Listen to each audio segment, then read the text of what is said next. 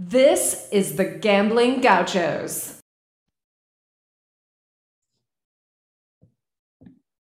Welcome into the Gambling Gauchos. I'm Rob Bro. He's Kyle Jacobson, live from the Cardinal's Sport Center studio. You can gear up for high school football coming up. They're at Cardinals, both in Lubbock and Plano, or on mycardinalsportscenter.com. That's not the web address, but just Google it and you can find it. 26 days till kickoff by the time the folks are listening to this. It is right around the corner. So, any hints onto who day 26 is? Yes. So we've got two countdown to kickoff tidbits for day 26. Yeah. The first is the hint would be that he is a Lubbock restaurateur. Okay. And then the second one is not a player. It's more of a it's a throwback to 1926. So is that the first season? No, that would be the second season. Second season. Oh, 25. That's right. Yeah.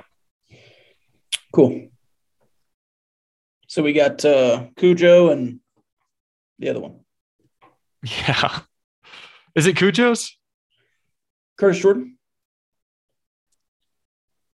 You know what? Hang on. Cujo's, Teddy Jacks.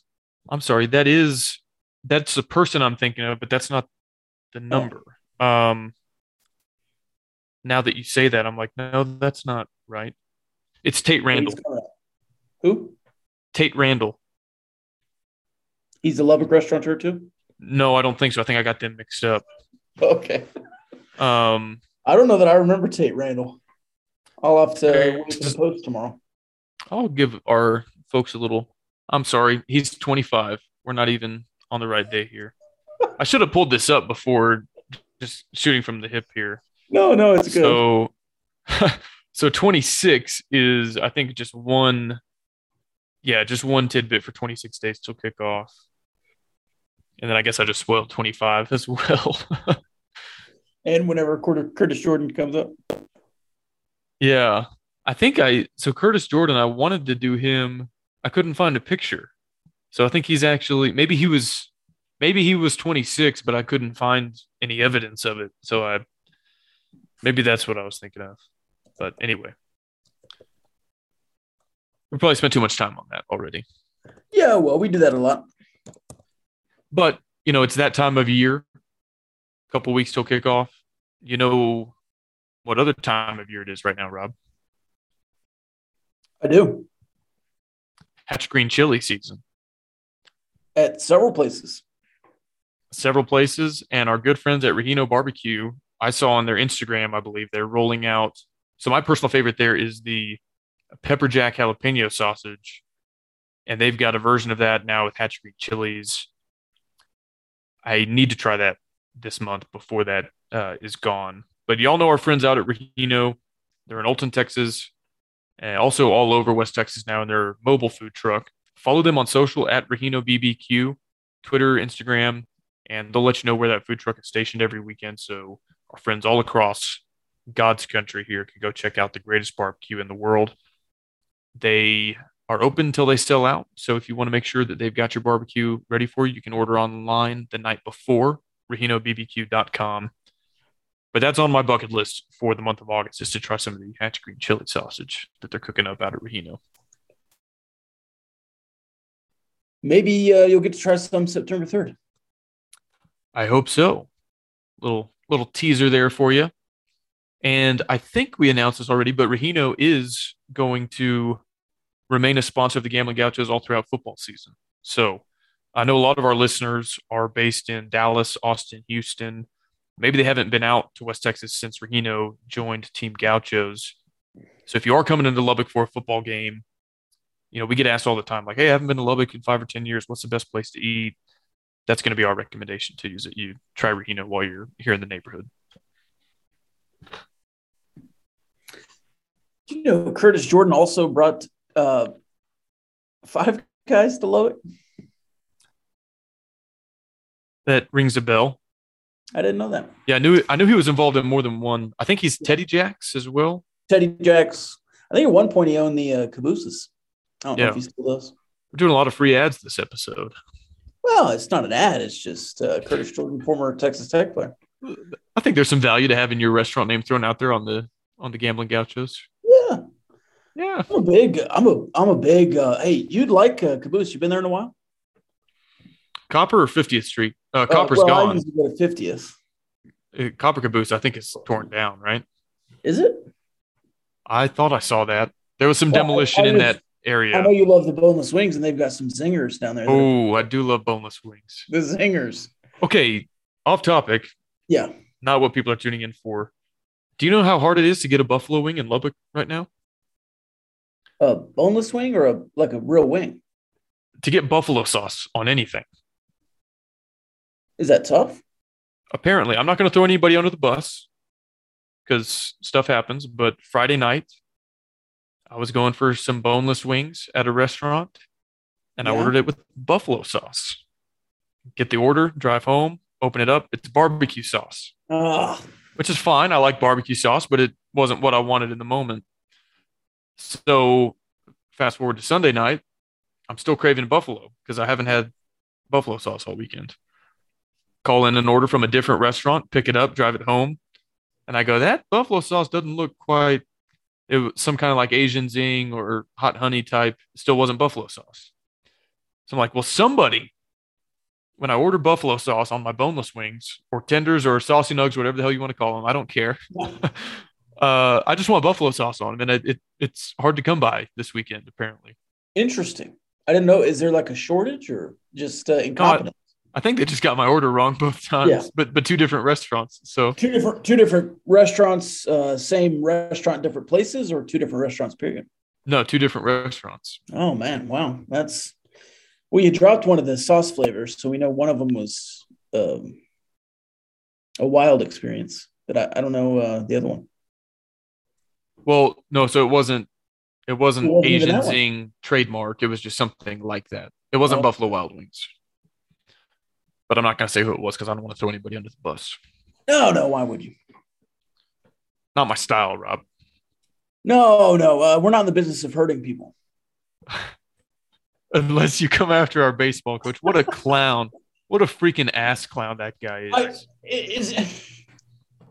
Just to put something out there that, A, you really don't know anything about, and B, like probably just heard from somebody's mom. Right. You know what I mean? Like some kid got cut and the family's upset, right? Understandably. But if you're going to get cut for a baseball season, wouldn't you rather be cut in August than January? Yes. Or December? And this is also not a Tim Tadlock problem. It's a timeline of college baseball and Major League Baseball problem. Yes. Makes no sense to have the transfer portal deadline 2 months before the MLB draft when all these rosters are bound to turn over again. I think these guys. It makes no sense to have the Major League Baseball draft in the middle of the summer when a lot of these recruiting classes are affected by that. You know what? As loose as they've gotten with the transfer rules, have the draft whenever you want. And I say through December 31st, because baseball is a spring sport, December 31st transfer, no penalty, no waiver needed. That way, everybody can report for fall camp, and then you whittle down the roster to whatever size it needs to be for the spring. And every single kid gets to land on his feet somewhere else. No waiver, doesn't have to sit out, any of that. Just do that. But NCAA won't do it, so they're going to keep making these kids enter their name into the transfer portal before the MLB draft. When a program like Tech is going to have 12 guys taken, maybe 9 of them will leave, maybe 4 of them will leave. And so there's bound to be roster churn and turnover. And, yes, you over-recruit your roster every year. It's a natural part of being a successful baseball team. And you recruit 25 guys when you don't have 25 spaces because you don't know what's going to happen in the draft. Mm-hmm. Like, you have to do that. Well, and even after the draft. So, like, Cole Stillwell wasn't drafted, and he left anyway. And good for him. I'm not blaming him. But, like, there's so much volatility with baseball rosters over the summer. There's no coach, no program in the country, unless they've just got a million spots open that just has it down pat, you know, when the summer is over. No. So I thought that was a cheap shot.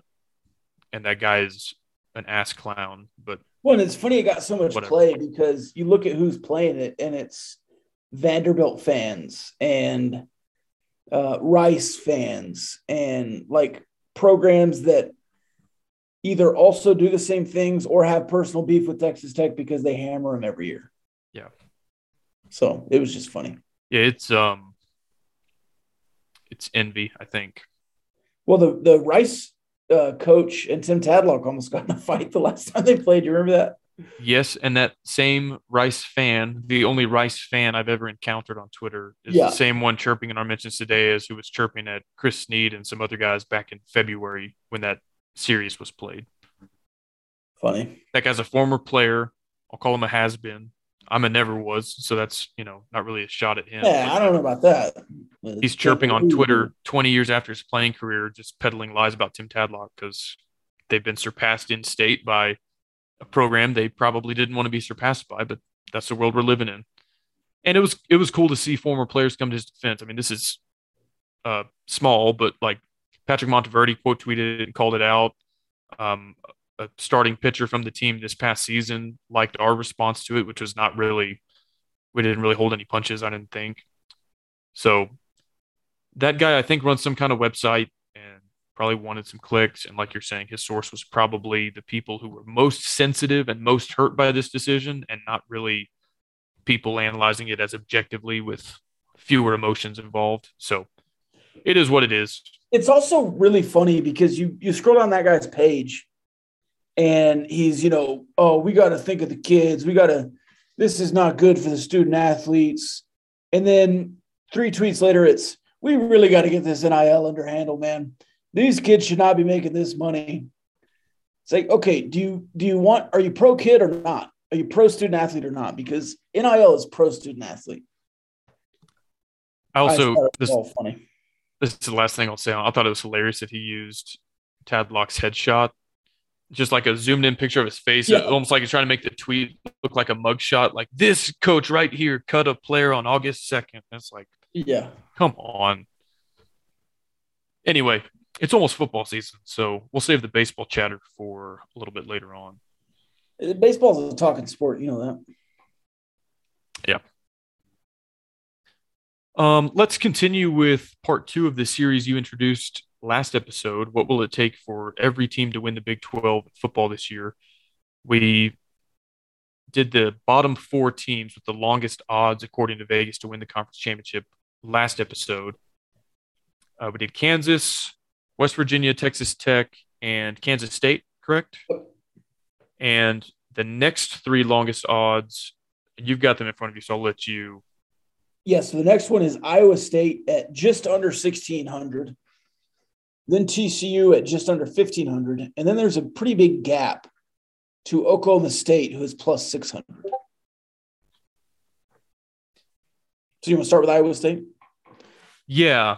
Let me preface this by saying I'm not buying Iowa State stock this year. They lost so much. And I think highly of Matt Campbell. I ranked him as the second best coach in the Big 12 this summer.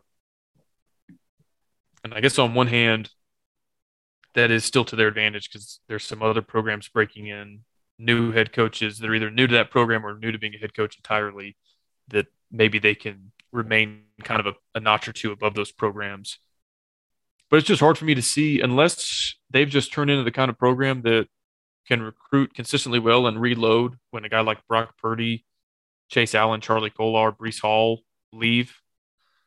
Then I don't see a path, but I think that's what it would look like is if you just kind of like at the end of the season could put on do like a blind side-by-side test, last year's Iowa State guys, this year's Iowa State guys. And, you know, the names and numbers on the jerseys changed, but the production was the same. Because they've been, you know, in November the past 2 or 3 seasons, they've been in the fight to go to Irving. So Irving? Arlington. Irving is where the Big 12 headquarters is. We've been talking too much expansion. They've been in the picture in November to get to Arlington. And so I think they're another one of those teams that needs to hope that the parity that we perceive there to be in the league is actually there and that the second place team can get in there at 6-3 on some tiebreakers. I think that's sort of the scenario that it would take for Iowa State to get there.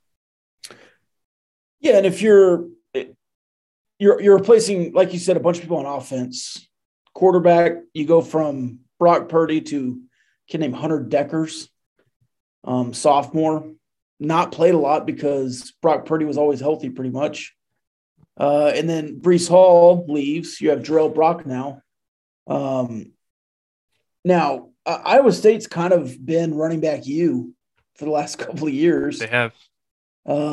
The best kind of boom, boom, boom with running backs. So you would assume they'll be okay there. They also have, you know, stepped up as far as the offensive line goes. I thought their offensive line was better last year. But defensively, you're also missing Mike Rose, Jake Hummel, Greg Eisworth. So you almost have to replace just as much on defense as you're replacing on offense. But I'll tell you what,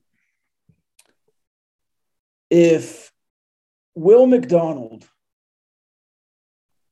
does what he does in the pass rush, and I think his name's Vaughn, who's a huge linebacker, and then they kind of replace a couple of safeties, the defense could remain. The defense is scheme over talent, right?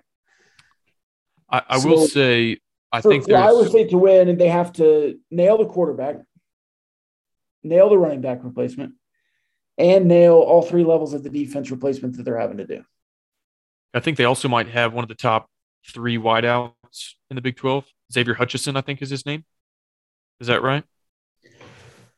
Sounds right. I might have botched his name.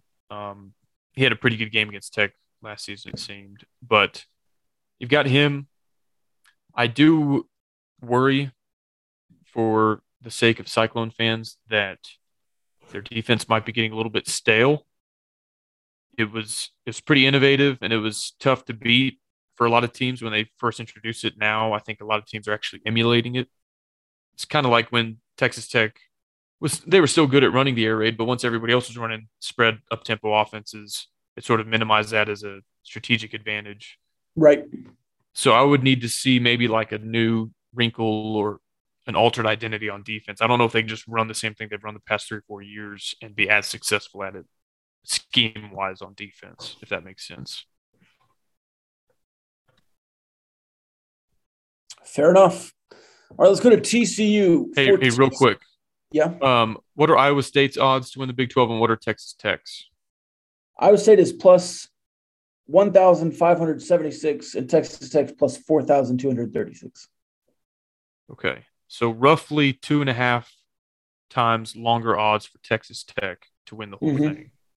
I don't know if this is how a book would do this, but if I gave you plus 250 that Texas Tech would finish higher, because that's 2.5 units, plus 250 that Texas Tech would finish higher in the Big 12 standings than Iowa State, would you take that? I would consider it, yes. Or maybe it probably wouldn't be that high. It'd probably be minus 250 on Iowa State to finish higher than something like plus 200 for Texas Tech to finish higher. Look, I think I would, but until I see it, right? I mean, we'll get to TCU in a second here, but there are three teams I see continuously picked above us that, especially if you gave me plus money odds, Iowa State, TCU, West Virginia, I would pick Tech to finish higher than each of those teams. And if 2 out of 3 or 1 out of 3 cashes, if you've got long enough odds, then you're plus money on those, on that trio of bets. That's how bullish I am right now on Texas Tech and how skeptical I am of Iowa State and TCU. So I guess we can get into TCU now. I guess they're the next shortest odds to win it. Yeah, Iowa State just has such safe game planning. It's like they don't seem like boom or bust to me. Are they together this year? Is the team together? Well, they were the most together team they'd ever had last year and went 7-5. Right. You just wonder if they've maintained that togetherness. We'll see. No, that's how they can win the Big 12, is they just get a little more together. Well, the greatest team in Iowa State history lost to an Uber Eats driver last season. So it's true. I've heard that. That was one of the best Twitter inboxes that I've ever seen. TCU Sonny Dykes, first year. 5-7 last year, 3-6 in the conference. They're trying to bounce back after firing their best coach in school history. The guy after the guy is generally not the guy. You also have Max Duggan, who's been the guy for 2 or 3 years, it seems like, who all of a sudden is not the guy anymore. May not even start the season as the starting quarterback with Chandler Morris. How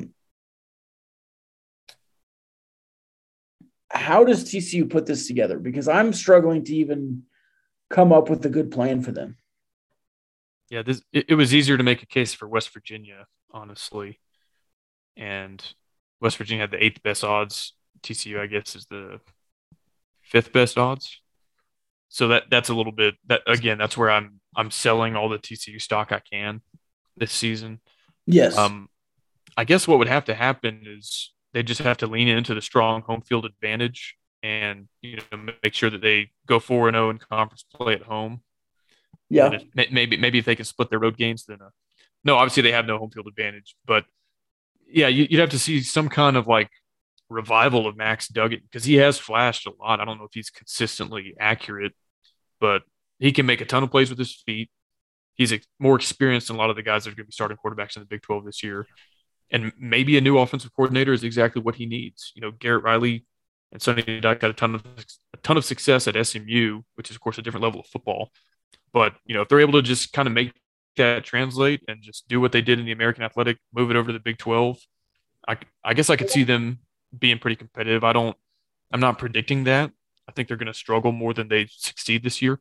But I think if we're looking back and TCU's playing for a Big 12 title against Texas or OU or whoever, I think we'll look back and say, man, Garrett Riley did a great job with Max Duggan, got them back to being a really formidable offense, and they won 6 or 7 conference games. I think for them to win the Big 12, Chandler Morris has to win the job because he's the arm. Really? Yeah. Okay. Duggan's the legs. Morris is the arm. They also do have a favorable home schedule. As far as they have 5 home games in the Big 12 play and 4 road games. So if they do go undefeated at home, that's Oklahoma, Oklahoma State, Kansas State, Texas Tech, and Iowa State. And then you're flipping coins. You think they can beat Kansas on the road. West Virginia on the road does not seem too daunting. And then you just have to beat either Texas or Baylor on the road.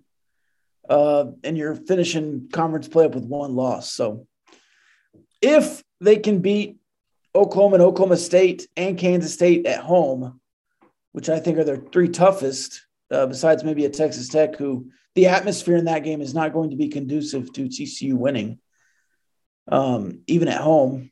So I mean, the schedule lends itself. I think Garrett Riley and Chandler Morris are a pretty good match, coaching and quarterback-wise, but I don't know if they have the athletes that they've had in the past. Quentin Johnson, big 6'4" wide receiver. But then the rest of it's like – I mean, they lost the greatest running back in school history to the transfer portal this offseason. Yeah. Zach Evans, you know. And then I guess the rest of their kind of stars you're picking out are defensive backs, but I'm curious who there and do they run a defense as good as Gary Patterson's? Right. Yeah. No, I'm still hung up on that piece, especially like the guy who goes after Dan Mullen at Mississippi State, Bill Snyder at Kansas State. You know, any job like that, you never want to follow the greatest coach in school history at a program, especially a program that doesn't just naturally reload every year. Like, yeah. How is Tommy Tuberville considered? Oh yeah, exactly. I am curious though on something you said, you think it needs to be Chandler Morris. Yeah. I would push back on that in this respect. The recipe at SMU, and maybe it'll change now that they're coaching in the Big 12, but Sonny Dykes and Garrett Riley excelled at taking Power 5 transfers with experience who moved down a level. And part of why they were successful on offense was because they had Shane Buechele, the guy who played a ton of snaps at Texas, had played several spring practices. And then it was Tanner Mordecai, who didn't get a ton of run at OU. But, again, you're in that program for a few off seasons. You're absorbing stuff from a guy like Lincoln Riley. You know a lot going in. I would think at least on the surface, that they'd be more successful with the more experienced guy in Duggan. But maybe they're treating this more like a rebuild year, and they get Chandler Morris, and then next year they lean into that experience. But as far as for the scenario we're talking about, if they were to win the Big 12, what would that look like? I think based on their past track record, it would need to be the quarterback with more experience. Yeah, I mean, your logic is sound, certainly. And Duggan, you know, I'm looking at their stats, crossing them out, but I don't know. Duggan, 63% completion, 2,000 yards, 16 touchdowns, 6 interceptions last year. Morris, 66% completion, 700 yards, in a third of the attempts. So are they the same guy pretty much from what you can tell? No, I think Chandler Morris has a better arm. Okay. Duggan, it surprises me that Duggan was up to 64%. He was a 53% passer his freshman year. Yeah, he was a runner. 61% passer last year. And then it was surprising to me that he was 64% last year. I did not expect that. Yeah. Chandler Morris did not throw an interception last year, and I believe started the game when they beat Baylor. Okay. If I'm not mistaken. You know what's interesting about that Baylor-TCU game last year? What? Baylor was clearly the better team. Yes. And lost. I think this is public knowledge by now, but that was the week that Joey McGuire first started talking to Texas Tech about the job. And so I'm ready to troll Baylor fans that, like, Joey lost his focus. He was the real leader of the team, not Dave Aranda. Yeah. And so when he had his mind somewhere else, they lost to just a horrible TCU team last season. TCU's only Big 12 wins last year, Kansas. They beat us down in Lubbock. Yep. And had Baylor upset, which they had no business winning. I mean, Chandler Morris was 29 of 41, 70% passing, 461 yards and 2 touchdowns. 70 yards rushing and another touchdown. Interesting. Yeah, I don't see it. I think I laid out what that would look like if they were to play for a Big 12 title, but I'm not taking it. Yeah, I don't see it either. All right, Oklahoma State, who the shortest odds we've seen so far, plus 624, and I would say the first legitimate contender. And what they need to do this year is exactly what they did last year, except be better for one more play. Yeah, they need one more yard. The problem is one more inch. The problem is they had one of the best defenses in the country last year. Yep. And the architect of that defense is gone, which is not to say that they can't be great on defense again this year, but they're going to have to prove it without, you know, that guy leading the charge, Jim Knowles, who left for Ohio State. Is it fair to say that going into year 4 of Spencer Sanders, that he is what he is at this point? Yeah, I think that's very fair. And that's been fair. And that ceiling is not horribly tall, is it? No, and I think when players come in to the Big 12, right, especially quarterbacks, you at least see their floor go up. But it still seems like Spencer Sanders' floor is exactly where it was, and his ceiling is exactly where it was, and he's just been the same for 4 years. Let's talk real quick. Not where you predict these quarterbacks will be, but higher ceiling. JT Daniels, right? Would you say JT Daniels has a higher ceiling than Spencer Sanders? Oh, we going one-on-one? Yeah. No, I would say Spencer Sanders has a higher ceiling. See, I think it's JT Daniels, but that's okay. We don't. I'm just kind of lightning rounding this. Yeah. Blake Shapen. I would say Shapen has a higher ceiling. Me too. Whoever emerges from Texas Tech's quarterback room, higher ceiling than Spencer Sanders? Donovan, yes. Barron, yes. Okay. Adrian Martinez. Again, not the worst of Adrian Martinez. Okay. No. Let's see here. Who else? Who am I missing here? You got Jason Bean. No, I'm not going to go that far. How about Dylan Gabriel or Quinn Ewers? Certainly they have a higher ceiling than Spencer Sanders. Yeah. So you see what I'm getting at. Now, all those guys are not going to play up to their ceiling, but I think it's easy to live in a world where Spencer Sanders finishes the season like maybe honorable mention all Big 12. He's the fourth best quarterback in the Big 12, maybe. Right. And so that is a problem for me. Spencer Sanders. That's a problem for me combined with their defensive coordinator departing. So I'm more bearish on Oklahoma State than some are. I think a lot of people, like you said, they're like, oh, well, they were in the game last year. They got the same head coach, same quarterback. Maybe they got a shot to go back. I think if it does turn out that way, I think Baylor is probably not as good as some are expecting. And that carves out a clear kind of third slot behind Texas and OU. And then Oklahoma State would have to win one of those two games, Texas or Oklahoma, and hope that, you know, they can scratch and claw to a 7-2 type finish and be that second team that makes it to Arlington. Yeah. Because I just can't tell you realistically that Spencer Sanders is going to make a great leap forward and be first team all Big 12, even though he is preseason first team all Big 12. I think there's no way he finishes there. Well, I think there is a way, because if they win the Big 12, he will be that's just how it works. I think if you're looking at Spencer Sanders and he finishes there and they win the Big 12, it's because he had some ball control this year that he did not have in the previous years. Like, he throws 6 interceptions instead of 12. I'm just saying I'd typically, in almost any other scenario, be higher on the idea of the preseason guy staying there through the end of the year. Preseason first team all Big 12 finishing that way. But most touchdowns in a season for Spencer Sanders. Do you know what it is? 30. I'll give you rushing and passing together. Okay, he has run for 35? 26. Wow. He's never thrown for more than 20 touchdowns in a year.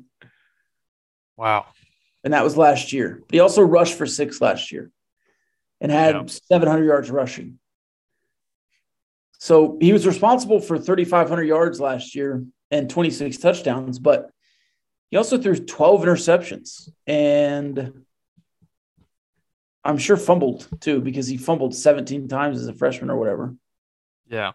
I think he has gotten better in that respect, but yeah, just combining those two factors, Spencer Sanders and his obvious ceiling combined with Jim Knowles departing for Ohio State, it's hard for me to see them returning. But if they are, it's going to be because Baylor isn't as good and they beat Texas or OU. And maybe one of those two teams is, you know, obviously Steve Sarkisian wasn't great in year one. Brent Venables hasn't proven anything as a head coach.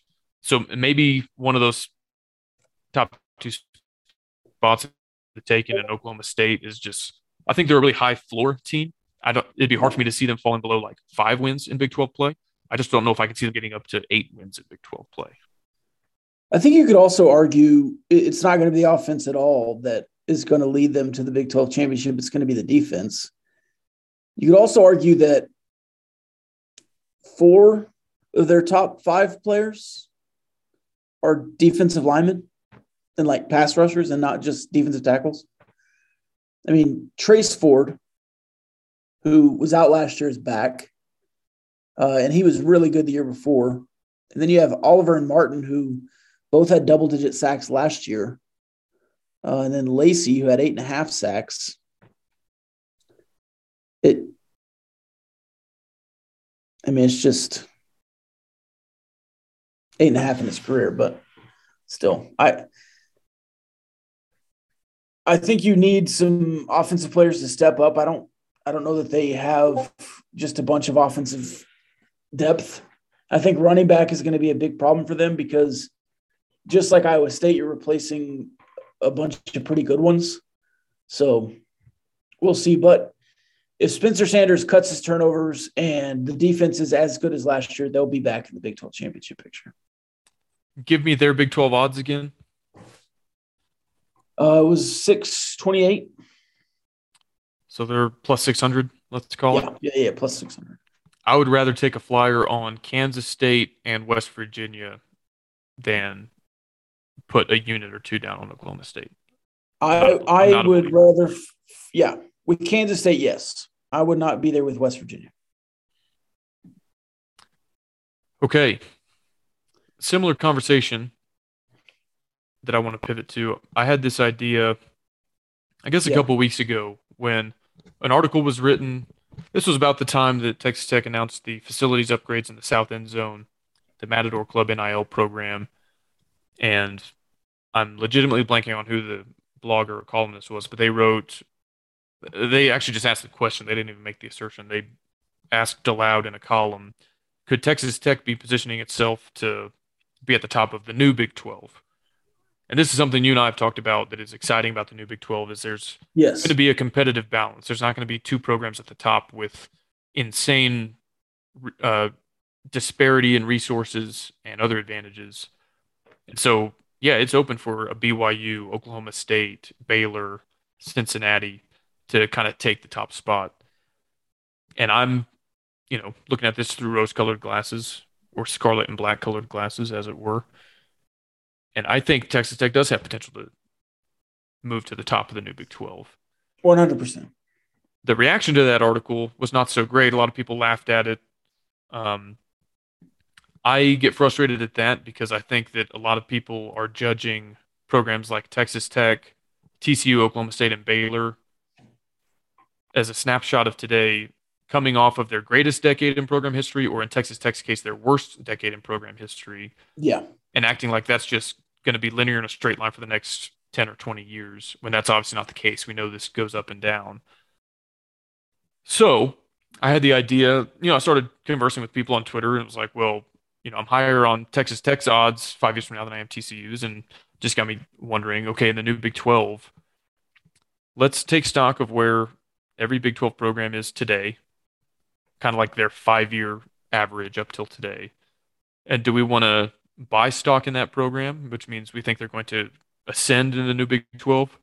Do we want to hold stock in that program, think that they'll be about the same as where they are now? Or do we want to sell stock in that program, assuming that they're going to decline a little bit in the new Big 12 over the next 5 years? So let's go geographically and start in the state of Texas. Okay. Let's go with Baylor. I think they'll be the team furthest south in the new Big 12. Well, Houston. But let's do the Hateful Eight first and then talk other programs. But, yeah, let's start with Baylor. What do you think about them? Buy, hold, or sell? I would hold Baylor. I agree. I think they are about at their ceiling, but I think Dave Aranda, with his contract extension and with the opportunities they'll have, they'll be right where they are, and they'll be competing for Big 12 championships in 5 years from now. Baylor is one of the tougher ones for me to take stock of right now because Dave Aranda's been there 2 years. One of those, they went like 3-7, and then the other, they won 12 games, a Big 12 championship, and a Sugar Bowl. In the 2 years prior to that, or 3 years prior to that, Matt Rule built them up from 1-11 to 6-6 to playing for a Big 12 title and a New Year's Six Bowl. So looking at their last 5 years, it's like, are they the team? Are they the New Year's Six team? Are they 500? Are they below 500? Because they've had seasons that fit all three of those categories. I would go with hold. I wouldn't want to sell because I think they are in a good position. But it'd be hard for me to buy because, like you said, I don't see them.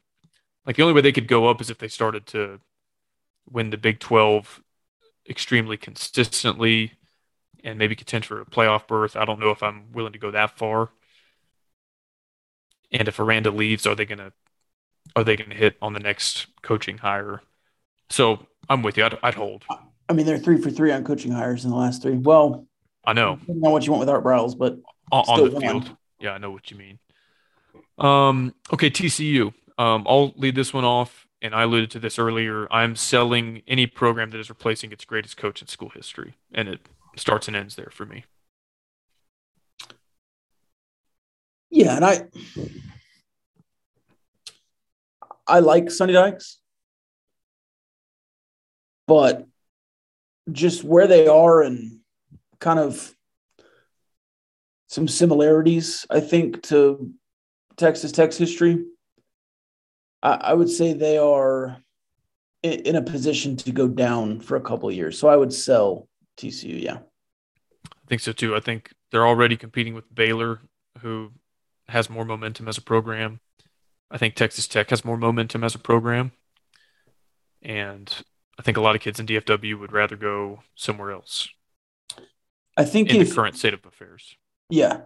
If anybody was most hurt by Houston coming in, I think it's TCU. I think you might be right. You know, honestly, I don't think Tech recruits down there as much as people think. There are kids from Houston on the roster, but if you take 20 kids in a high school class, 4 of them might be from the Houston area.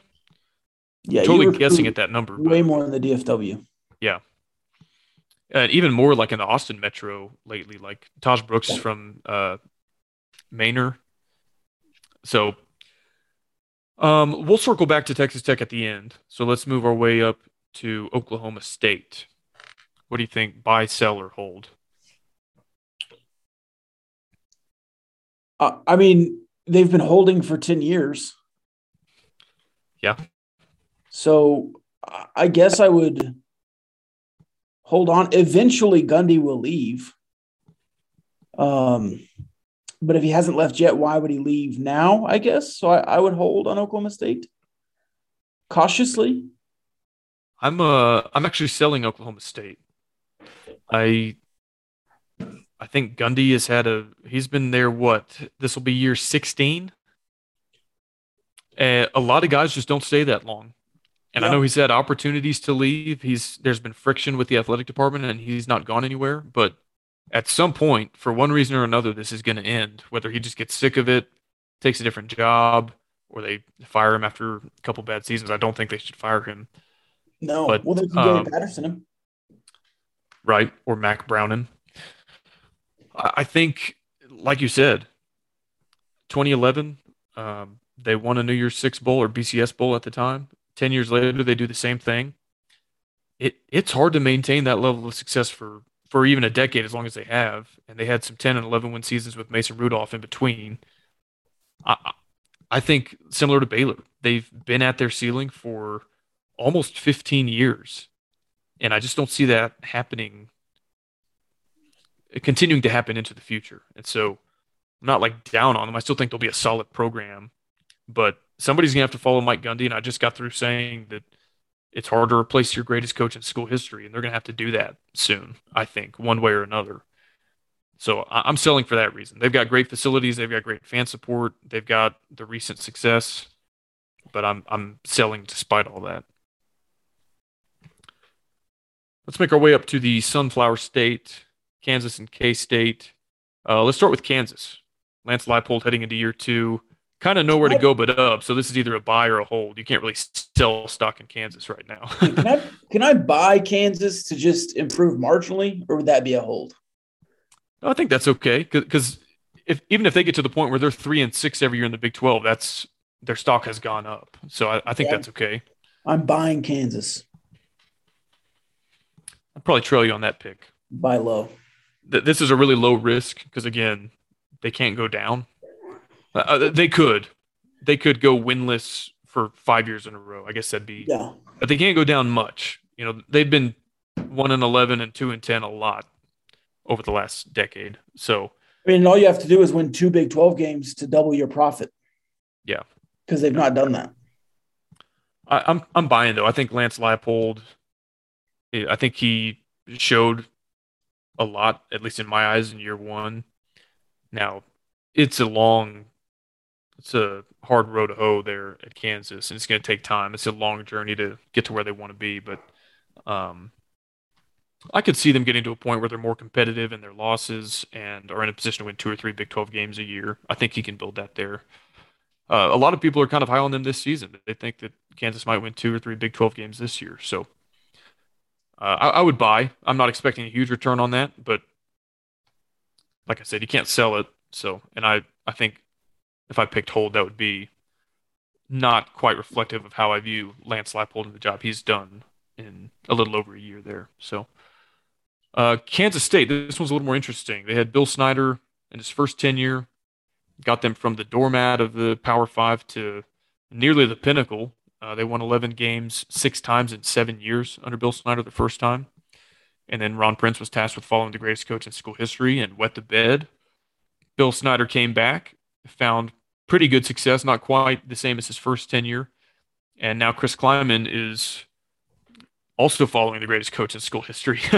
I'm gonna fight back on that one. Okay. Bill Snyder 1.0 was the greatest coach in Kansas State history, but Kleiman gets to follow Bill Snyder 2.0. That's fair. That's fair. Same guy, but different expectations, I think. Yeah. And so I don't think Kleiman has the same exact pressure. Like, it's not Gary Patterson coming off the big run. It's not when Gundy gets replaced. It's not Tuberville coming in for Leach, because Kansas State was good in the last decade, but they weren't the 90s Kansas State.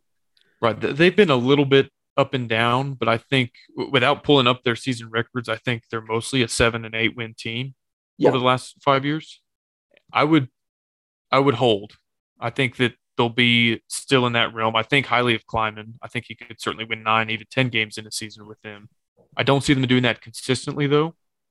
And so I think they'll be a competitive team. I think they could be in the upper half of the new Big 12, but I'm holding for now because they have a lower floor than some other programs in the new Big 12. I think we alluded to this a couple episodes ago. Bill Snyder certainly raised their floor, and the facilities upgrades there have raised their floor. But even with that improvement, I think their floor is lower than some other programs. So I'm holding K-State over kind of what I perceive their stock to be over the last 5 years or so. I think Kansas State will play for a Big 12 championship in the next 5 years, so I would buy. Okay. I like it. Iowa State. Matt Campbell is heading into year 7. Started in 2016. This will be year 7.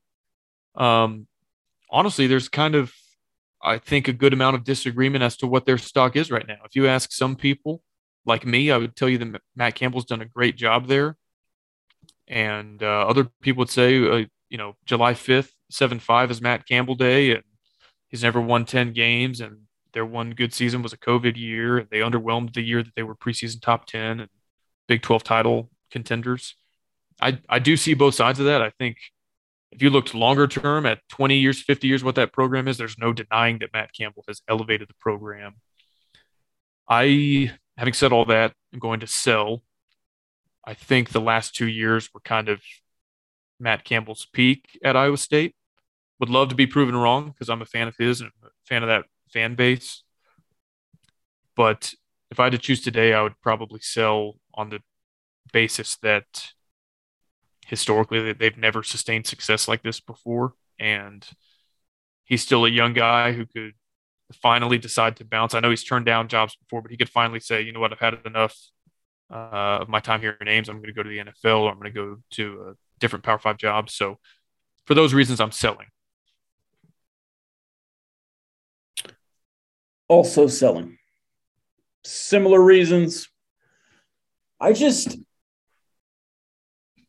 People talk about them like they've won 10 games 4 times in the last 5 years. And they haven't. They're a 7-5 program. Can I push back a little bit on that? I mean, go for it, but I know what you're going to say, and I don't disagree with you. Can I guess? Yeah, guess. That their 7-5 and 8-4 is better because they lived on 3-9 for 20 years. That was going to be one of my reasons.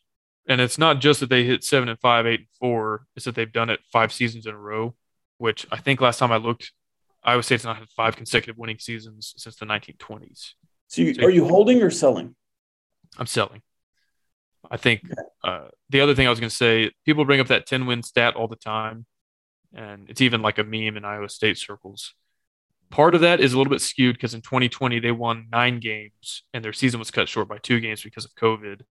They would have played probably an FCS opponent and gotten their 10th win. So, like, if not for a global pandemic, they would have at least one 10-win season under their belt. It's kind of like a technicality. It's like, okay, people bring up that South Tech as well. Oh, they've only won 10 games 6 times in their history. Okay, but they went like 9-1 back when they used to play 10 games instead of 12, 13, 14 with a conference championship game. So it's a little bit, would you rather go 9-1 in the 50s or 10-4 in 2021? But even then. Well, if you're going 10-4, you're playing in a Big 12 title game and a bowl game. So. Yeah. So I'd rather go 10-4. But your win percentage is I was just throwing out an arbitrary number, 10 wins. Like they act like they've done more than they have in the past 5 years. And I don't think, even if they double up, because what you're saying is that's the rate of diminishing returns, right? Because if they go 7-5 the first 5 years, that's incredible. They've never done it before. But if you go 7-5 the next 5 years, well, yeah, that's what you did last 5 years. You're not improving at all. So I would sell.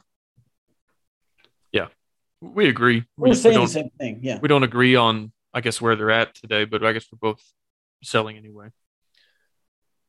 Let's move over to West Virginia. Sort of the they're about to get a new head coach. I don't see Neil Brown lasting two more seasons. If Graham Harrell takes over, I'll buy. I don't think he will, because you're not going to hire a coach that you just fired the staff from. So, I'm buying. And I'm buying. I think West Virginia is in the worst spot, because now you have two East Coast teams, and I think UCF and Cincinnati both have a better opportunity than West Virginia. I think West Virginia is a lot like Texas Tech. People forget about what they did in the 2000s. And even that they sustained success even longer. They won an Orange Bowl in 2011, right before their move to the Big 12. I think they've underachieved as a program over the last decade versus what they think their expectations are. They've got fan support. They should have home field advantage. They recruit in areas that most of the Big 12 does not necessarily directly compete in. I see them actually going up. I view them very similarly to Texas Tech, honestly, and we'll get to them. And I'm going to buy stock in Texas Tech in case anybody couldn't tell, but I'm buying stock in West Virginia. Yeah, I guess if your opinion is getting teams closer to them improves their recruiting, fine. But they had like 25 guys transfer out, and people say that's not a big deal, but it just – I don't understand the West Virginia fan base loving head coach Neil Brown. I don't think they do. They talk like they do. I think they – and he's got a top 25 recruiting class, so they're loving something. I think they either think they do or they're trying to convince themselves that they do. They have Stockholm Syndrome. They need to let him go. Did you ever have a girlfriend in high school that, like, you didn't actually like, but you wanted to have a girlfriend, and so you're like, oh yeah, she's great? Yeah, but I wasn't okay. All right. I know. I think it's a similar phenomenon. I think they're like, yeah, Coach Brown. And it's like, you guys have kind of sucked under him. Like, I don't think they have any reason to like him. I think they're just like hardcore homers, which I can respect. Yeah. And they want to support him, but I think, like, if you hooked them up to a lie detector test, they would not say. I don't think they would pass that. But have they done anything in, like, facilities or anything else? Because I also am selling their basketball program. I think Bob Huggins is toast. Like, I would sell the West Virginia athletic department right now. I just don't think they're in a good spot. We might just agree to disagree. Okay. Basketball's finished last in the Big 12 2 out of the last 3 years. So I hear you there. Maybe that'd be a better hold if they're already kind of considered. But historically, again, it's kind of like how far back do you want to go as far as taking stock in these teams. But that's also like Big East success. Yeah, that's fair. That's like TCU's success all came when they were in the Mountain West. They dominated the Mountain West. Well, this isn't the Mountain West. It's true. West Virginia also, they would tell you that in 2016 and in 2018, if the two teams leaving, Texas and OU, were already gone, that they would have been the favorite to win the Big 12. And they're probably right. So they would point to that and say, in the new Big 12, we're going to be that program that wins 10 games and competes for Big 12 titles. They also pushed out a good head coach because he was crazy. So I think they want to win. Excuse me? I don't think they want to win. before that, they pushed out a coach because they're crazy? Because he's crazy. They pushed out Dan Holgerson because he's crazy. Yeah, you know, a program like West Virginia needs somebody a little bit more clean-cut and buttoned up than Dana Holgerson, right? What? No, I'm with you. That's kind of like, yeah. I get it if you're Baylor. You know, right. you want Baylor and Dana Holgerson's not a good fit. I would have thought West Virginia was perfect for Dana. Yeah. So that covers the Hateful Eight, sans Texas Tech. Do you want to get into the newcomers and then Texas Tech? I think it's going to be pretty obvious what we're saying about Texas Tech, so we can do those first. UCF. Yeah, I think I'm buying UCF. I've been buying UCF for the last 5 years, even before they were joining. I think they've been hungry to grow. I think they're exploding as a university. The bounce house is just a different place than it was 10 years ago. I think they will be very, very eager to even add more developments when they start getting some Big 12 money. So, I'm buying UCF, especially because they've had a couple of down years. I think they'll bounce back. Now, it's interesting when you talk about these programs jumping into the Big 12 because there's a curve there. Because UCF could be really bad for 2 years and then explode. But I would buy UCF stock with the curve. I'm buying UCF for a couple reasons. One, they are on their way to having the largest student body, and over time that'll turn into the largest alumni base in the entire Power Five. I don't know exactly what that means. I don't know if that means brand power or a ton of money on streaming, you know, whatever that model looks like in 10 or 15 years. The other reason I'm buying, they're in a extremely recruiting rich territory, and you can do a lot of good for yourself picking up the kids that didn't quite make it for Florida State and Alabama and Georgia. Another reason I'm buying, there has not ever been a program that has ascended as quickly as UCF. They were FCS in the late 90s. Yeah. In less than a quarter century, they went from that to, okay, let's build a stadium, Dante Culpepper, let's run the group of five under a couple different head coaches, to now getting a Power 5 invite. I mean, there are teams that have worked for decades and decades and decades to get a Power 5 invite that have been left out. And UCF went from FCS to undefeated in the group of five to having a seat at the table in the Power 5 in a little over 2 decades. There's a reason why SMU got toasted by UCF. Man. So I feel like this could be – they could still be on a rocket ship like mid-flight, and I want to ride on the shuttle. So – I'm buying UCF. I think some people are like, oh, directional school and commuter school, and why did we add them? They're not a geographic fit. I look at some other stuff and think they have a ton of potential. Yeah. And they could be a flop too. You know, maybe if they miss a couple coaching hires in a row, okay, they're fourth in their state. They are isolated from the rest of the conference. Maybe that doesn't work out. Maybe they flop, but I'm willing to risk it, and I'm buying stock in UCF. Houston. Houston is interesting because they've had so much success recently in the AAC. Have they? Yeah. Have they had so much success in the AAC? Well, you're not going to win 10 games in the Big 12. No, I'm not asking about the – I'm asking, you said they've had so much success in the AAC. And I'm asking, Houston's been a very good program, yes. Is that true? Well, now you're going to maybe go look it up. Houston. They won the Peach Bowl against Florida State with Tom Herman.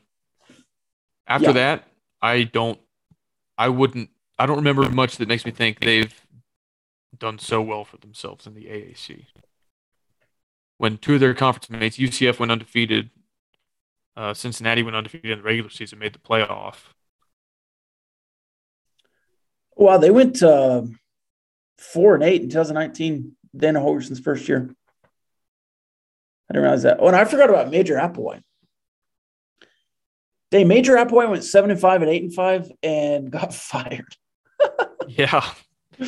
Oh, I just completely forgot about Major Applewhite. And when people like era.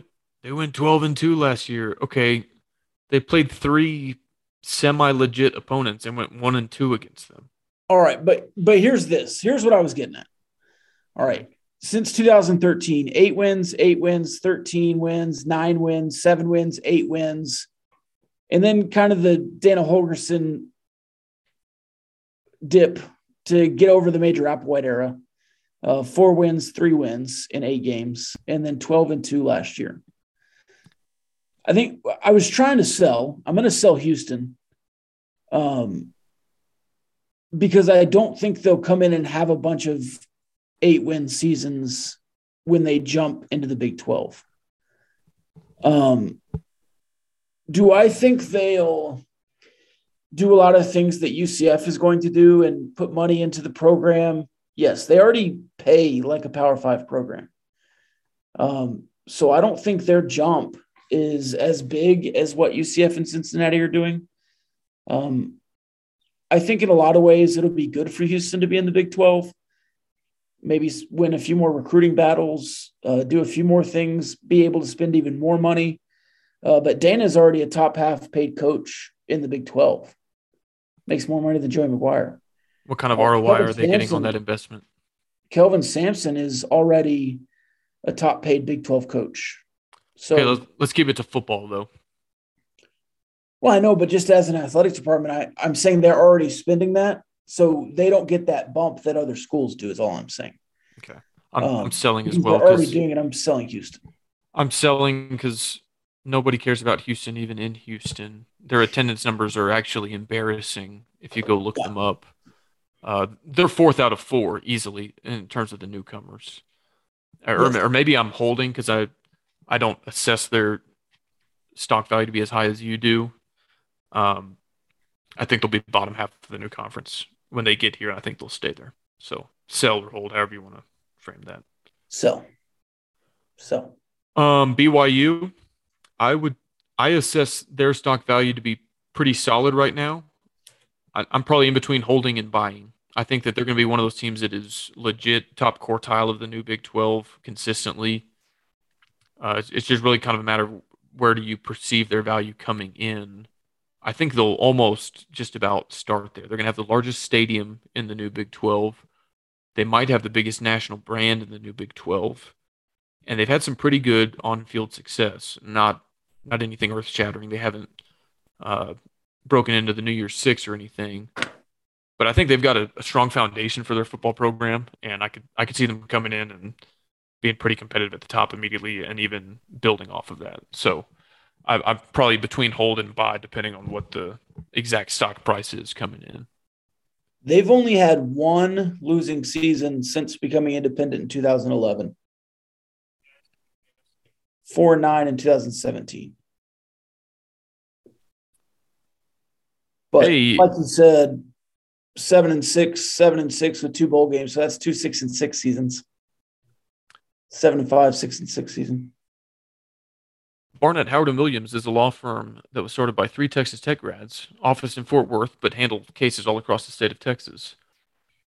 I was reminded of them as we were discussing all these Big 12 teams in the state of Texas. Barnett, Howard & Williams is one of the only law firms in the state that is certified for Title IX student representation. They defended students, including scholarship athletes, in Title IX litigation at all of the major universities in Texas. They also handle catastrophic injury cases if a fight breaks out at training camp or something like that. And for listeners in the Fort Worth area, they handle criminal defense and family law matters. They hope you never need them, of course, but they are here for you if you do. You can learn more about Barnett, Howard & Williams by visiting their website, bhwlawfirm.com. I realized, Rob, that we were kind of doing multiple segments there without an ad read, so I just cut right to the chase. Yeah, that was not one of your better segues. Hey! No, it was not. By the way, Barnett, Howard, and Williams. I think buying BYU, they're going to be able to continue doing what they want to do and have more opportunity to do the rest. And I think a head coach like what's their coach's name, Satake or whatever.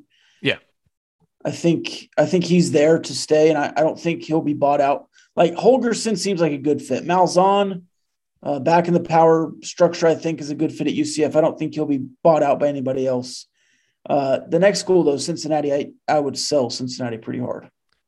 One more note on BYU, and then we will get to Cincinnati. Would you agree that BYU probably has one of, if not the highest floors in the new Big 12? Yes. Yeah. I think so, too. That's where I think buying is a good – it's hard for me to see them getting to a place where, like, okay, losing season after losing season. Maybe that's a one-off as they rebuild, but I think they'll be a consistently winning program in the new Big 12. I think their recruiting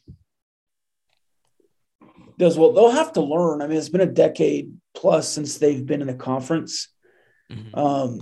And even longer. I guess they've never been in a great conference. They've the WAC for many, many years. They're in the Skyline Conference. They're in the Mountain West. They're in the 2000s with TCU, kind of running the conference with TCU. They're in the second half of the 2000s, but I don't know. BYU's a school, and you talk about their national brand. I think they're just baked in, but they're going to have to learn how to play Big 12 schools week in and week out because it's not like playing an independent schedule. Although, I mean, last season they went 5-0 against the Pac-12. Certainly. A little bit further back, they went 2-0 in a home-and-home series against Texas. Now, granted, those were in kind of down years for Texas, but they're not your typical group of five in that, like, Cincinnati and UCF are basically trying their hardest to get two Power 5 games on the schedule every year. BYU is already playing probably half their schedule, roughly, is Power 5. So it'll still be an adjustment, but that's another good point. They probably have a little bit easier of a transition than Houston, who plays, like, Tech and – maybe one other Power 5 every year, and then 10 AAC games. Agreed. Cincinnati, you're selling. I probably would too. It's just you can't go up after going undefeated and making the college football playoff as a group of five, so kind of nowhere to go but down. Yeah, not only will Cincinnati be sold in the next 5 years, I'm selling them immediately. Okay. I don't think they'll be good in 2022. Love Luke Fickell. Love him. He's getting paid like a Power 5 head coach. He makes more money than Joey McGuire. Cincinnati, I think, fan base, athletic department, I like all that. Talent-rich state of Ohio. I think if some Ohio kids want to get out of the Big 10, they can come into the Big 12. I think they'll also have an opportunity to get a bunch of Texas kids. But as good as they are in position, and I think maybe all the things you said about West Virginia can be true about Cincinnati, I don't see Luke Fickell being there long term. And I think they're great because of Luke Fickell and Desmond Ritter, and only half of them are back this year. They also had like 12 guys drafted last year. Yeah. And that means they're not at Cincinnati anymore. And I just don't think a program like Cincinnati can immediately reload like that. I will say they've had, going back 10, 15 years, they've had multiple coaches find success there. Yes. Going back to Brian Kelly, like you don't make the jump to Notre Dame unless you're successful at a program like Cincinnati. And then was it Butch Davis was hired at Tennessee from Cincinnati. Tuberville was a flop. I think he had like one, maybe two 8-win seasons there. They got run out of town. And then Luke Fickell has taken them to pretty much their ceiling right now in the group of five. So I think that's a program with 100%. I think they've got a lot of inherent natural advantages. Like you said, the geography, you could do half your recruiting class in state every year and do just fine. Also a program I think that could take a lot of Big Ten transfer portal. You go off to Michigan, Ohio State, don't quite make the depth chart. You land on your feet at Cincinnati and do just fine for yourself. But with where their stock is at today, it's hard. It's impossible to buy. I think I'd probably be in between like hold and sell. I might hold half my stock and sell the other half and buy it once it kind of – after Luke Fickell leaves and maybe they have a couple of rebuilding seasons, I'd probably buy back in at that point. Yeah. But yeah, just kind of like based on where they're at right now, it's hard to buy. I would certainly sell the first 5 years of Cincinnati, but the second 5 years, I would probably be back in. I agree. The other thing too, is if you buy too many programs, you might be short on cash. You've got to sell some position to have some cash on hand, or if you need cash on hand, you could just go visit our friends over at Diversified Lenders, who through a unique combination of accounts receivable financing and equipment leasing, they're uniquely qualified to help you get the working capital you need now so that you can buy stock in more Big 12 programs. You can check them out at diversifiedlenders.com. Red Raider football letterman owned and operated, Cole Roberts and his dad, Don Roberts. Good local business, supporters of the Gauchos. They're in for football season as well. Let's get to the last one, Rob. Texas Tech, our beloved flagship of West Texas. You just hired the greatest coach in school history. You've got $200 million coming online in facilities that'll give you the largest contiguous football facility in the entire world. Yep. You've got an NIL collective that is, at least right now, on the cutting edge. Yep. You're about to string together the two best classes you've had in the last 8 or 9 years. One of those might be your best class ever, depending on how it finishes. And you're coming off your worst decade ever. So sort of the opposite of Cincinnati. Like, they can't get much higher. Baylor, Oklahoma State can't get much higher. Texas Tech, if you look at conference win percentage, I have to double check this. I know this was accurate during the Wells era. Conference win percentage, they have not gone through an entire decade with the lower conference win percentage than they did in the 2010s. Even having said that, I think they demonstrated their floor is a little bit higher than some other programs, because even in the midst of that awful decade, you won the 2013 Holiday Bowl. You reached two other bowl games, which you lost the Texas Bowl and the Birmingham Bowl. And then this past season, of course, won the Liberty Bowl. Have never fallen to the point where you're at Kansas or Kansas State pre-Snyder, anything like that. And I think the fan base is energized and they're ready to come back. So I look at all these factors, and I've asked this maybe in the Discord or maybe on Twitter, what is missing? Unless McGuire is a flop, and I guess it's possible, but I really don't see that happening. What is Texas Tech going to be missing that they'll need to compete at the top of the new Big 12?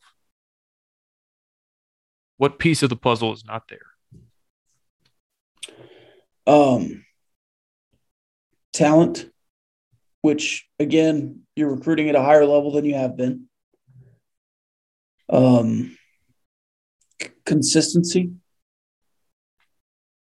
I think you need to do that a bunch of times in a row and not just have one good class. By the way, 12 to 21, that's the decade, right? Worst decade, you're saying, in school history? 3-2 in bowl games. Yeah, I'd actually probably go back to 2011, because that was the first year you missed a bowl. That was Tuberville's second year. Probably go 2011 through 2020 was your worst decade ever. Okay. Probably. Still, if you count last year. Yeah. You're right, though. Yeah, because 2012. The Meineke Car Care Bowl, yeah, with Chris Thompson, 1-0. Not bad for your worst decade ever. And I know there's a million bowls, and that doesn't mean the same thing it did in the 80s, but still. I think if you're saying,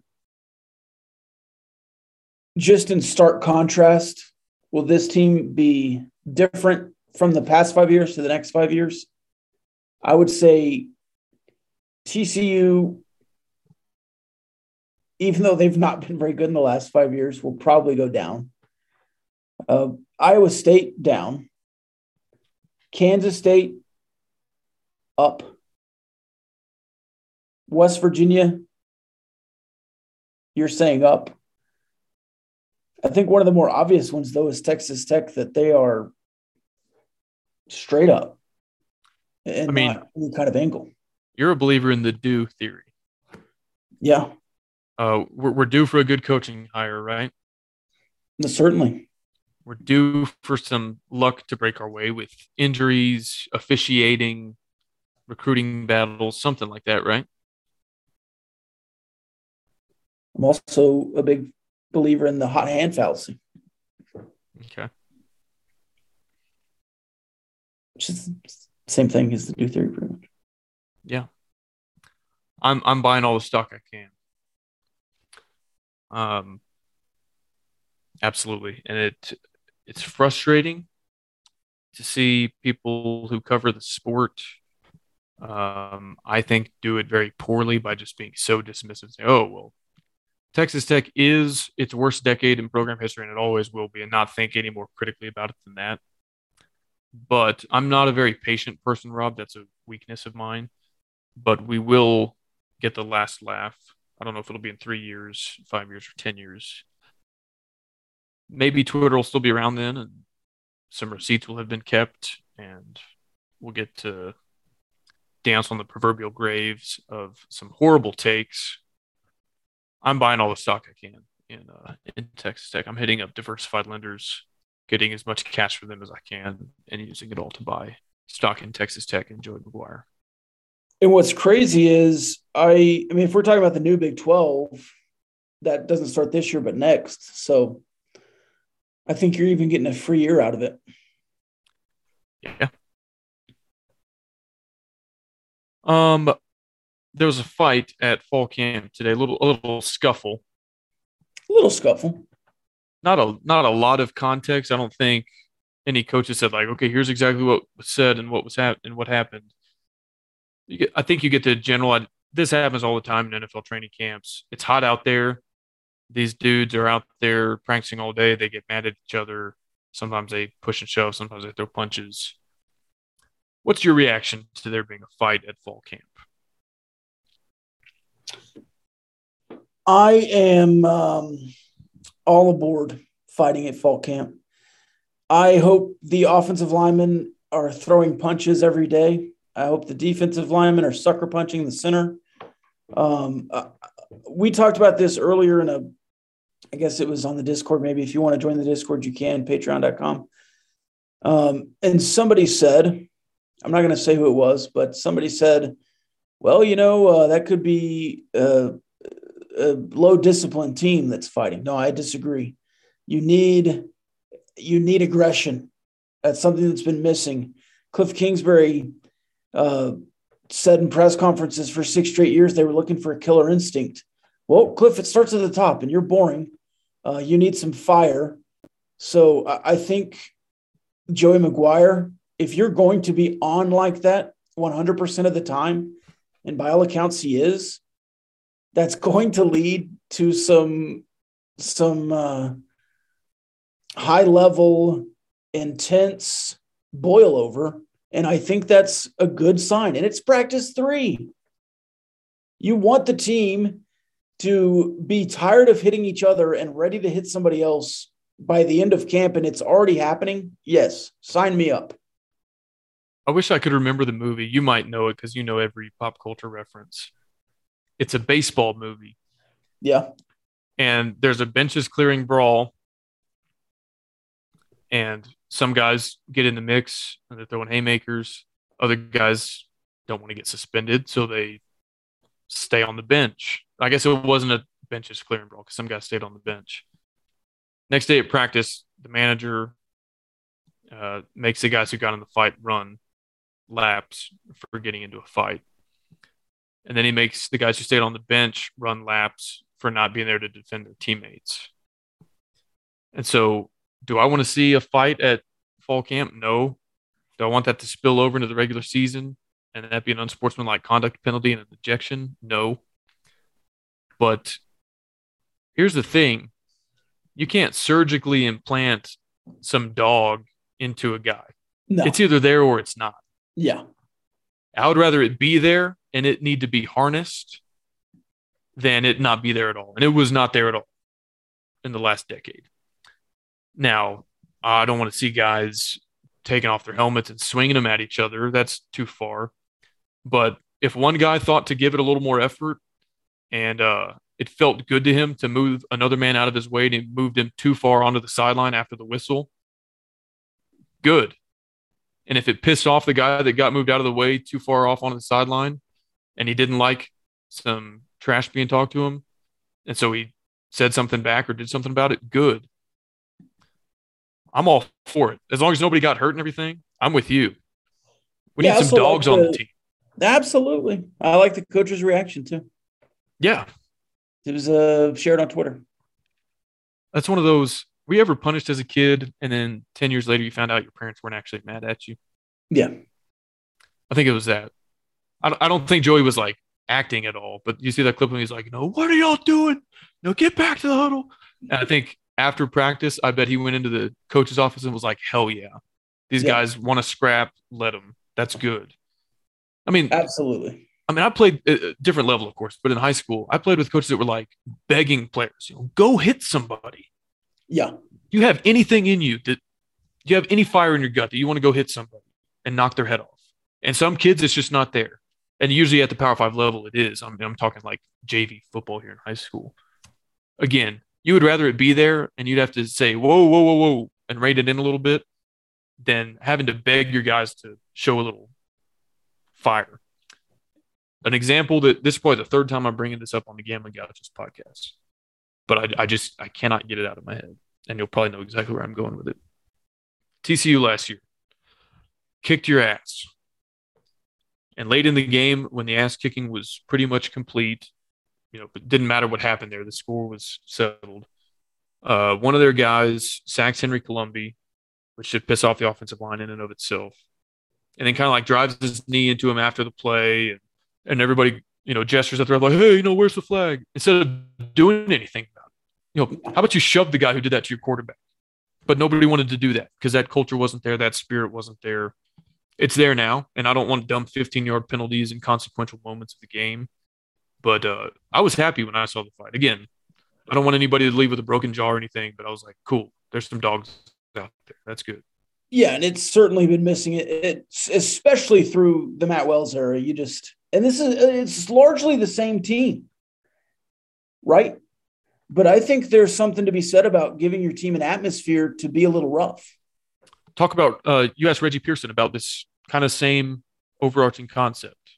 Yeah, so you can see the clip on Twitter, but I asked Reggie Pearson, what's the biggest difference between the culture at maybe Wisconsin and the culture in Lubbock? And really I was asking him about the city, right, about Madison versus Lubbock, to see if there's any kind of culture shock. And he went into this, I thought, really, really enlightening conversation about the culture. And he said the culture at Wisconsin is tradition. And if you're a Texas Tech fan and listen to the next 2 minutes of that clip, which you can find, you know, on my Twitter at Rob Bro Show, and don't get mad about where your program is. Like, I don't know, because it's really an indictment on the past 4 years at Texas Tech. And even probably further back, that there's just an acceptance that you're going to lose to Texas and Oklahoma. Or at least there was in the last 3 years. And there's just an acceptance that you're not going to beat people on your schedule. And that's tough to hear. And I think Reggie was surprised when he got here that that was the case. But he also was firm in mentioning that that's not the case anymore. And that there's a thought that this team can compete with every team that's on the schedule, which is a breath of fresh air. And I asked nearly every player at Media Day last year, you know, I go with my day job, Talk 103.9. You can listen to me live weekdays on the Raiderland, except not this week. I won't be there. But it was a stark contrast, because last year I said, hey, what are your goals for the team this year?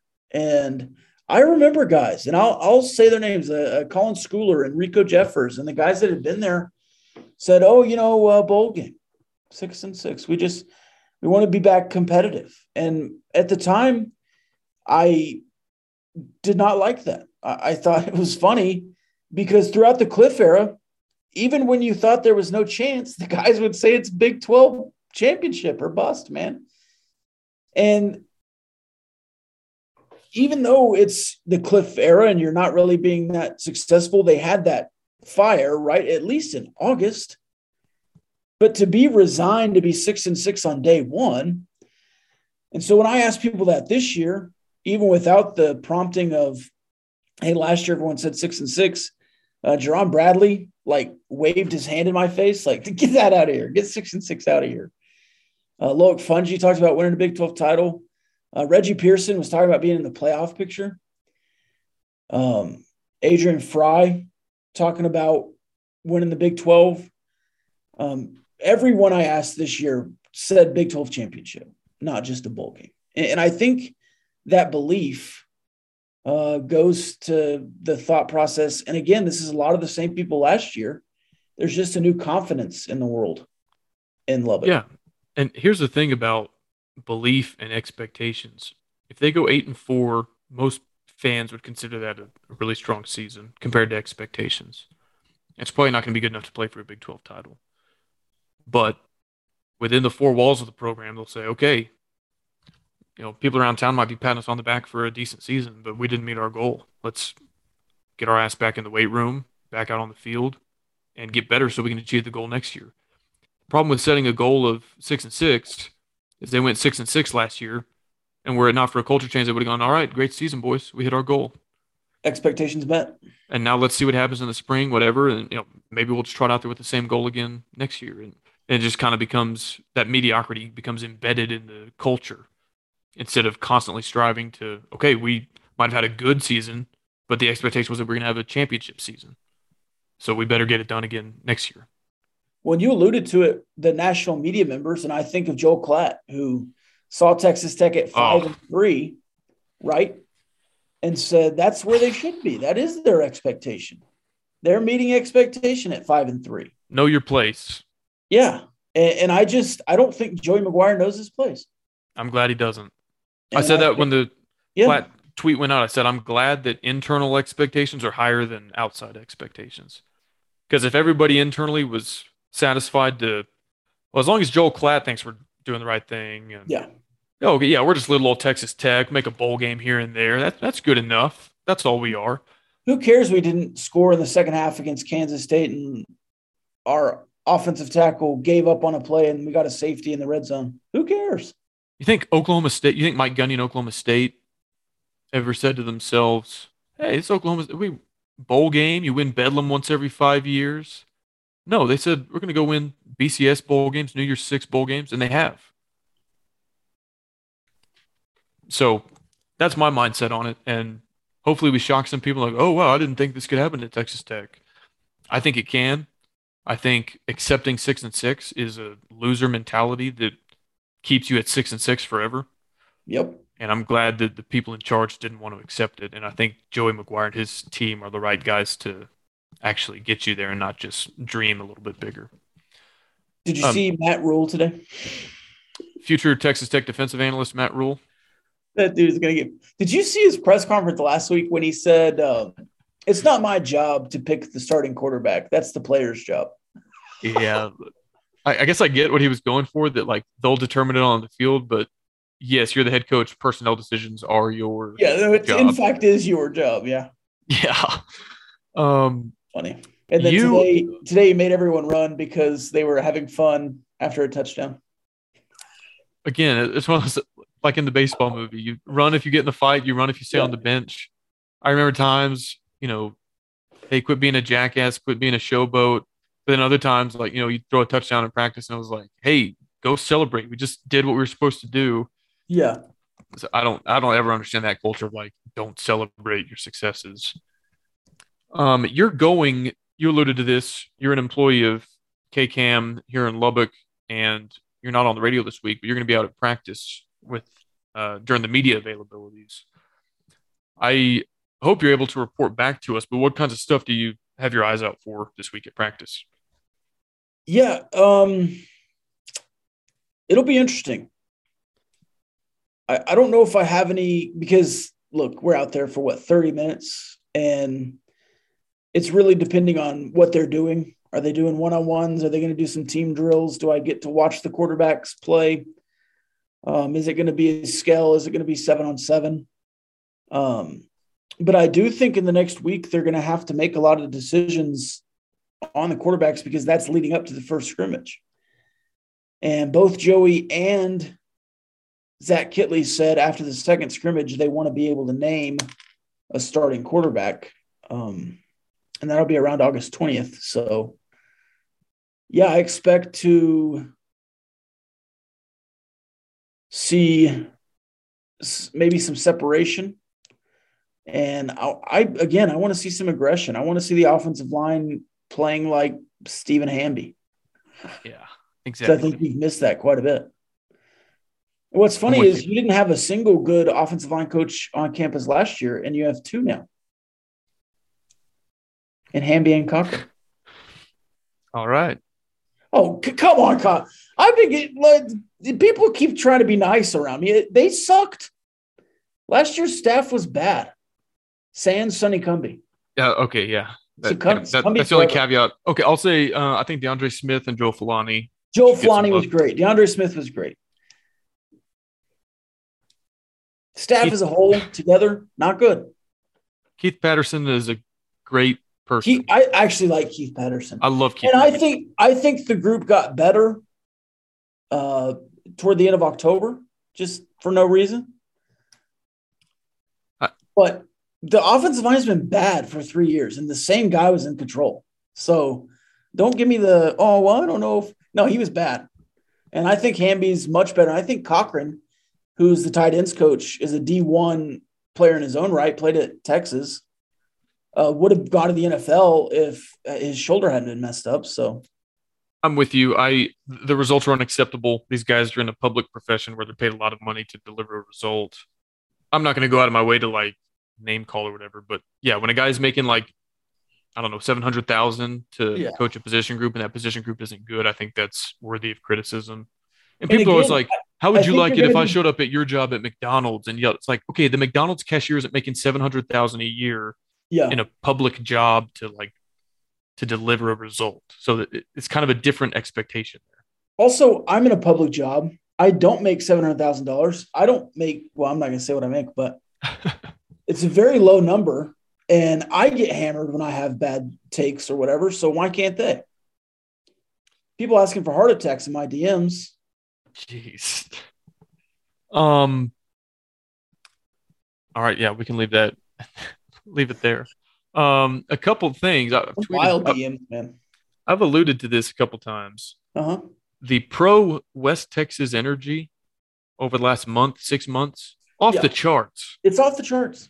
And Vengeance came out and everybody's like, sweet, Texas Tech gets mentioned there. We threw a watch party for Vengeance. It sold out. We asked them for a bigger theater. They said, yes, it's sold out. Cool movie. We're not going to offer any spoilers or anything. Appreciate everybody who came out to that. And then 8:00. Yeah, I liked it. Wouldn't say I loved it.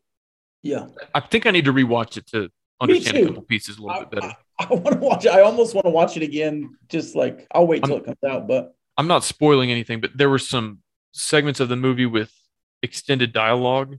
And I think you just have to listen closely to tie some of those pieces together. Yeah. The message of the movie might not be extremely apparent on the surface. And then 8:06 day. Yeah. Of course, we were doing countdown to kickoff, and I discovered at the time that August 6th was Joey McGuire's birthday on his Wikipedia page. Didn't think anything of it until I started seeing, I forgot what it was. There's a 725 day because Kansas State has only lost to Iowa State 7 out of the last 25 games or something like that.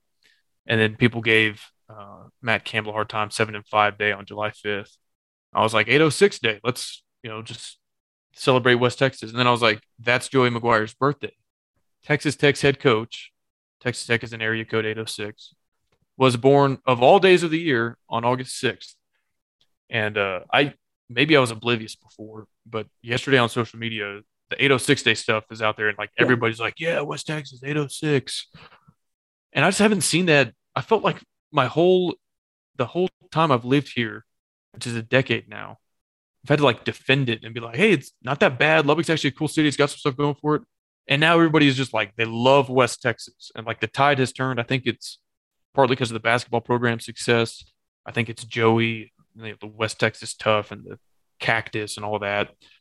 But it's cool to see the people out here finally embrace it and love it. And even people who don't live here, they're I'm in Dallas now, but Dallas is West Texas. And They go to Turks and Caicos on vacation. They're like, Turks and Caicos is West Texas. Like, everybody's just colonizing everywhere, and it's all West Texas, and I love to see it. You know, for the last probably 5 years on social media, I have been pretty adamant that Lubbock is awesome. And I get hammered quite a bit, right? And what was it? Probably this, maybe in this year, early this year, it was Lubbock's not boring, you are. That was the big thing for a while. Yeah. But you and I have gone out of our way to be pro-West Texas and pro-Texas Tech. We love when, you know, recruiting battles are won, when Amarillo players stay home, when Odessa, Midland, even the smaller towns post coming up, stay home, the LISD schools staying home. We've been very pro-West Texas, and it's just maybe affirming that everyone else is now getting in the battle, because even people in Lubbock for so long hate Lubbock. Yeah. It's and sad, honestly. I just don't understand that. Like, if you don't want to be here, like an old Spike Dykes line, you know, we don't want guys that don't want to be here. So. Yeah. And, you know, hey, I don't begrudge anybody for choosing to live somewhere else. My entire adult life, I've chosen to live here. But it's cool. Like, even the people that moved to Dallas, which is not a similar city in size or anything, or even to the other side of the country or something, they seem like they want to get back more often than they used to. Like, I think it used to be like, oh, I'm going to leave Lubbock and don't really have any desire to go back. Now it's like, you know, I live in North Carolina or wherever, and I want to make sure I make it back once a year to see a football game or basketball game. So anyway, I think a lot of it honestly is the football coach and embracing pump jacks, cacti, even though there's not a lot of cacti in West Texas, but embracing the symbolism of the cactus. And again, just going back, like Cliff, I think he liked it here. He obviously loves Texas Tech and is an alumnus. I don't think he bought into West Texas culture. I don't think he sold that very well. I don't think Matt Wells did either. It's why they tried to have the spring game in Dallas. Well, we got a lot of alumni that live in the big city. True, but you're the flagship of West Texas, and you need to sow here, because there's people like me and you that want to go watch the spring game, and we don't want to drive 5 hours east to do it. And I think Joey has the opposite. I think he loves it here, sees why this place is unique, and can genuinely sell people on it. I don't mean sell people like convince them. I mean he can earnestly portray why he likes it here, why this is a great university, why these kids would flourish in this community while they're here and afterwards. And so it's cool to see stuff like 806 Day, which is made up. Everybody's tweeting about it, and just tons of pro West Texas energy. And I'm here for all of it. Imagine if we win, dude, if we start winning 10 games, what the West Texas energy is going to be like. We'll be insufferable. Probably. Already are. Probably already are, but if you ask them, yeah. Oh, he kind of only singled out you on that. I saw him at media day, and he was like, "Hey, man, stirring up any trouble?" No, talk about Don. And that's why, you know, Rob. Obviously, you and I have a ton of fun just talking Texas Tech, but also wanted to turn this into a little bit of a side hustle, earn a little bit of money while we're doing it, and. Thankfully, I think we recorded our first episode about 1 year ago. Have been fortunate enough to build a following with the greatest fan base in the world on Twitter, and a listener base that has turned this into a platform that we're able to promote local businesses. Y'all know our sponsors. We love them. Hope that you patronize their business. The last one we'll give a shout out to this episode, Code Ninjas. Y'all have heard about their summer camps. Those are kind of winding down. But the fun never stops at Code Ninjas, okay? As you know, they teach kids ages 5 to 14 how to level up their coding, STEM, and engineering skills in a fun, hands-on environment through their year-round coding programs. Offering flexible afternoon and weekend hours, kids visit their center each week to learn coding, logic, and problem-solving skills while creating video games and meeting new friends. They start out as a white belt, and kind of like karate, they move through 9 different belt levels all the way to black belt, where they will design and create their very own app or game, similar to the Gambling Gauchos video game that debuted earlier this summer. Coding will be one of the most valuable skills for today's kids to thrive in the future. So schedule a tour and a free first session at codeninjas.com. Whether you went to a summer camp and enjoyed it and want to keep going, or if you missed a chance this summer, they've got stuff during the school year as well. I know kids are doing band, soccer, Girl Scouts. This is another great arrow in the quiver to keep kids busy, keep them learning valuable skills that will help them for many years to come. Pretty awesome. It's good stuff. A couple teasers. The Vengeance Watch Party went pretty well. Keep an eye out for more related to that. And get in early. We did have to turn people away last time. Last time as in implying that there might be an upcoming next time. Patreon.com/Gambling Gauchos, $5 a month. We just recorded an interview with Jason Shear, who is the only sane person west of the Central Time Zone covering the Pac-12 and realignment. He had some great thoughts kind of from Arizona's perspective and what he thinks is going to happen next. A portion of all proceeds go to the Matador Club, and you get access to our Discord server, which is hopping with, man, Rob, it was one channel when we created it, a general channel. Now we've got a food and beverage channel, movies and entertainment channel, Stone Cold Locks channel, memes, everything. We'll start bench cut anything in the Discord. It's a good time. So we hope you will join us on Patreon and on Discord. It's $5 a month. Patreon.com/Gambling Gauchos. And at Cardinals, you can get an It's All West Texas t-shirt, which I think, Rob, have gotten great reviews. So awesome job on the design there. I think people are proud to wear those around, especially obviously in West Texas, but the people who like live out of state and are going to get asked like, hey, what is that shirt? Oh, well, like even though we live in Georgia, it's all West Texas. So that's good stuff. They were, what was it? Out of the country, huh? It's in all the West Texas. Was it like at Stonehenge or something? Hey. Who tweeted that out? Rome? I don't know. I don't remember. You didn't see that one? I know. I love people flooding our DMs with wherever they are being West Texas. Last thing, I've kind of just found myself in an impromptu spaces on Twitter over the weekend. One of those times, Rob, I think it was like 1 a.m. And I was like, cool, I'll go talk college football with some randos. Yeah, I noticed you were in there at like. Yeah.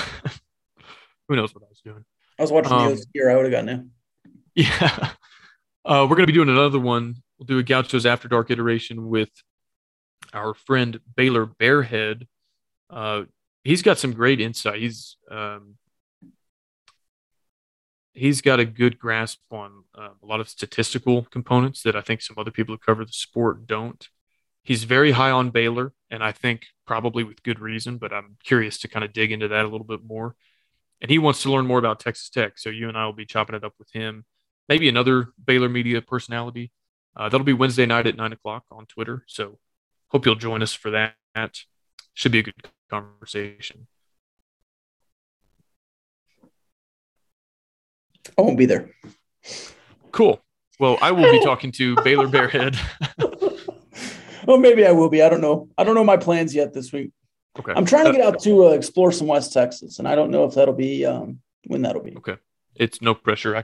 You did the Jason Shear episode without me, so I can cover for you if need be. Paladuro is West Texas. Yes.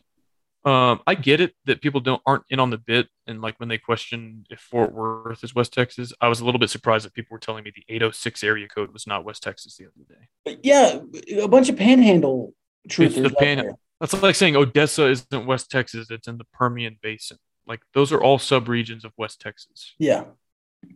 Concho Valley, the Big Country, Far West Texas, the Panhandle, Cap Rock, that's all West Texas.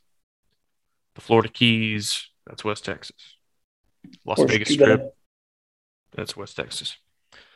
That's all I got, man. Thank you to our sponsors. Thank you to everybody who follows us on Twitter and Instagram at Gambling Gauchos. Man, I'm pumped football season is here. So close. 26 days when people listen to this, and we'll keep that countdown going, and it'll be here before you know it.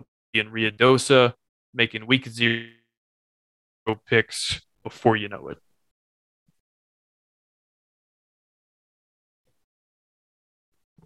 Rob, do you love the people?